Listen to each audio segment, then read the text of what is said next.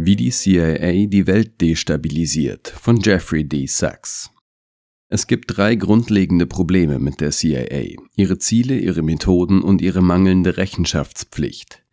Die operativen Ziele der CIA sind das, was die CIA oder der Präsident der Vereinigten Staaten zu einem bestimmten Zeitpunkt als im Interesse der USA liegend definiert, ungeachtet des Völkerrechts oder des US-Rechts. Die Methoden der CIA sind vertraulich und unaufrichtig. Da sie keiner Rechenschaftspflicht unterliegt, führen die CIA und der Präsident die Außenpolitik ohne jede öffentliche Kontrolle. Der Kongress ist ein Fußabtreter, ein Nebenschauplatz. Wie der jüngste CIA-Direktor Mike Pompeo über seine Zeit bei der CIA berichtete, ich war der CIA-Direktor. Wir haben gelogen, wir haben betrogen, wir haben gestohlen. Wir hatten ganze Ausbildungskurse. Das erinnert an den Ruhm des amerikanischen Experiments. Die CIA wurde 1947 als Nachfolgeorganisation des Office of Strategic Services OSS gegründet. Das OSS hatte im Zweiten Weltkrieg zwei verschiedene Aufgaben wahrgenommen Nachrichtendienst und Subversion. Die CIA übernahm beide Aufgaben Einerseits sollte die CIA die US-Regierung mit Informationen versorgen, zum anderen hatte die CIA die Aufgabe, den Feind zu unterwandern, das heißt die vom Präsidenten oder von der CIA definierten Feinde, wobei sie eine breite Palette von Maßnahmen einsetzte. Attentate, Putsche, inszenierte Unruhen, Bewaffnung von Aufständischen und andere Mittel. Gerade die letztere Rolle hat sich als verheerend für die weltweite Stabilität und die Rechtsstaatlichkeit der USA erwiesen es ist eine Funktion, die die CIA auch heute noch ausübt. Die CIA ist faktisch eine Geheimarmee der USA, die in der Lage ist, überall auf der Welt Chaos anzurichten, ohne dafür zur Rechenschaft gezogen zu werden. Als Präsident Dwight Eisenhower Afrikas aufstrebenden politischen Star, den demokratisch gewählten Patrice Lumumba aus Zaire, heute Demokratische Republik Kongo, als Feind einstufte, verschwor sich die CIA zu einer Ermordung im Jahr 1961 und untergrub damit die demokratischen Hoffnungen für Afrika. Er sollte nicht der letzte afrikanische Präsident sein, der von der CIA zu Fall gebracht wurde.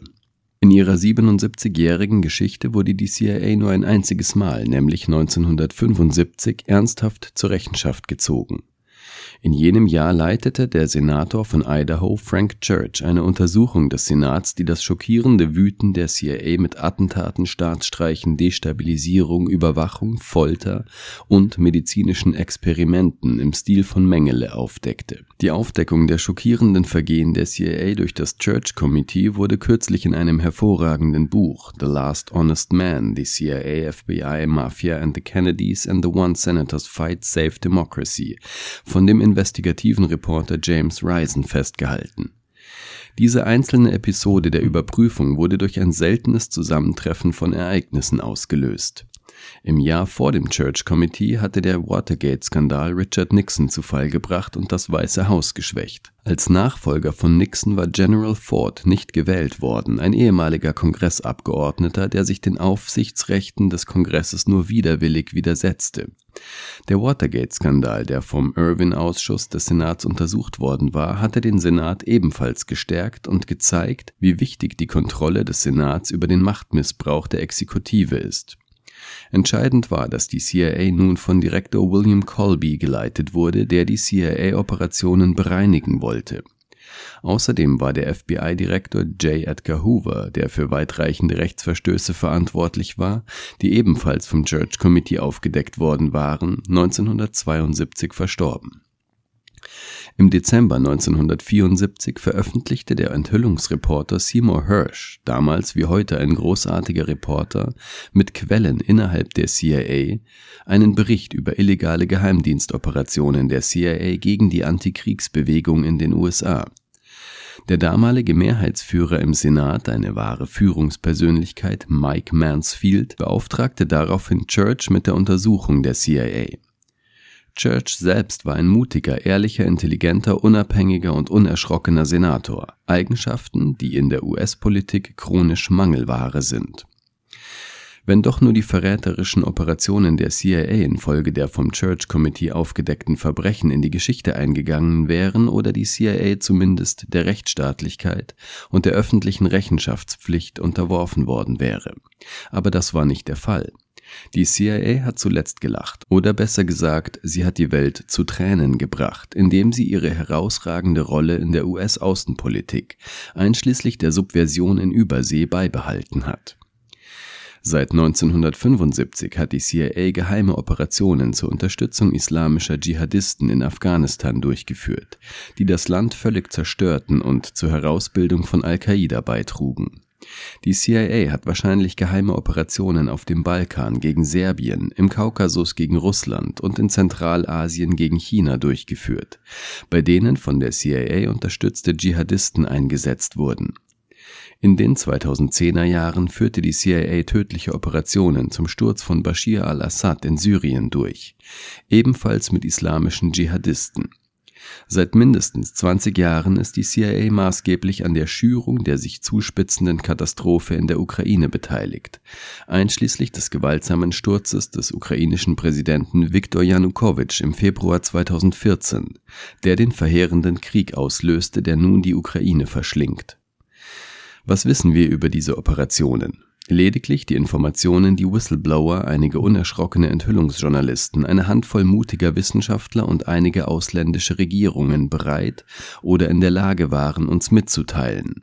Obwohl all diese potenziellen Zeugen wissen, dass sie mit schweren Repressalien seitens der US-Regierung rechnen müssen.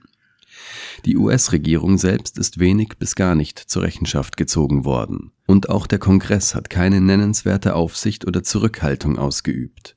Im Gegenteil, die Regierung ist immer mehr zum Geheimnisträger geworden und geht mit aggressiven rechtlichen Schritten gegen die Offenlegung von vertraulichen Informationen vor, selbst wenn oder gerade wenn diese Informationen die illegalen Handlungen der Regierung selbst beschreiben Ab und zu packt ein ehemaliger US-Beamter aus, wie zum Beispiel Zbigniew Brzezinski, der enthüllte, dass er Jimmy Carter veranlasste, die CIA mit der Ausbildung islamischer Dschihadisten zu beauftragen, um die Regierung Afghanistans zu destabilisieren und die Sowjetunion zum Einmarsch in dieses Land zu bewegen im Fall von Syrien erfuhren wir durch einige Berichte in der New York Times in den Jahren 2016 und 2017 von den subversiven Operationen der CIA zur Destabilisierung Syriens und zum Sturz von Assad, wie von Präsident Barack Obama angeordnet in diesem Fall handelt es sich um eine schrecklich fehlgeleitete CIA-Operation, die eklatant gegen das Völkerrecht verstößt und zu einem Jahrzehnt des Chaos, einem eskalierenden regionalen Krieg,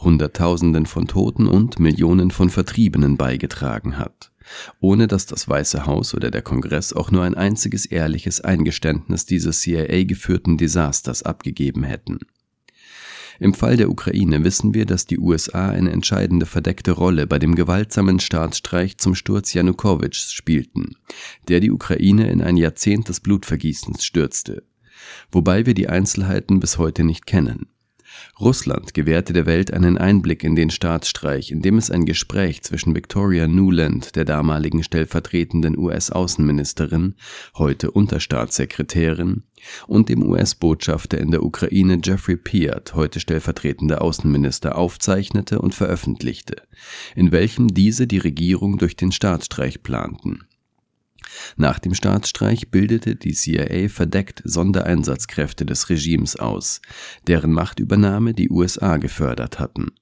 Die US-Regierung hat sich zu den verdeckten Operationen der CIA in der Ukraine nicht geäußert.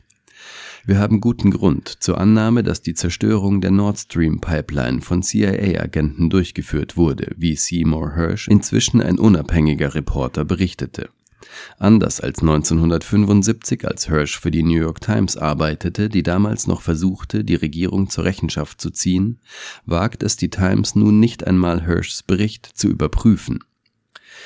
Die CIA öffentlich zur Rechenschaft zu ziehen, ist natürlich ein schwieriges Unterfangen. Präsidenten und der Kongress versuchen es nicht einmal.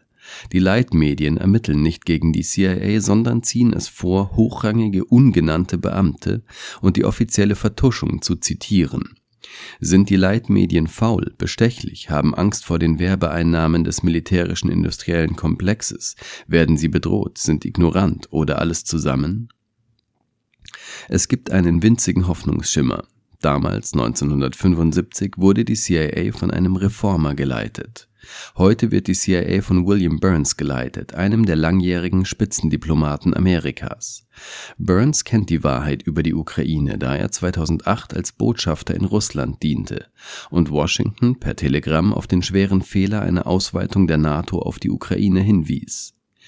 In Anbetracht von Burns Ansehen und seinen diplomatischen Leistungen würde er vielleicht die dringend erforderliche Rechenschaftspflicht unterstützen. Das Ausmaß des anhaltenden Chaos, das durch fehlgeschlagene CIA-Operationen verursacht wird, ist erstaunlich. In Afghanistan, Haiti, Syrien, Venezuela, im Kosovo, in der Ukraine und weit darüber hinaus gibt es bis zum heutigen Tag unnötige Tote, Instabilität und Zerstörung, die durch die Subversion der CIA ausgelöst wurden. Die Leitmedien, akademische Einrichtungen und der Kongress sollten diese Operationen nach besten Kräften untersuchen und die Freigabe von Dokumenten fordern, um eine demokratische Rechenschaftspflicht zu ermöglichen im kommenden Jahr ist der 50. Jahrestag der Anhörungen des Church Committees. 50 Jahre danach ist es dringend an der Zeit, die Vorhänge zu öffnen, die Wahrheit über das von den USA angeführte Chaos ans Licht zu bringen und eine neue Ära einzuleiten, in der die US-Außenpolitik transparent und rechenschaftspflichtig ist, der Rechtsstaatlichkeit sowohl im Inland als auch auf internationaler Ebene unterliegt und auf den globalen Frieden und nicht auf die Unterwanderung vermeintlicher Feinde ausgerichtet ist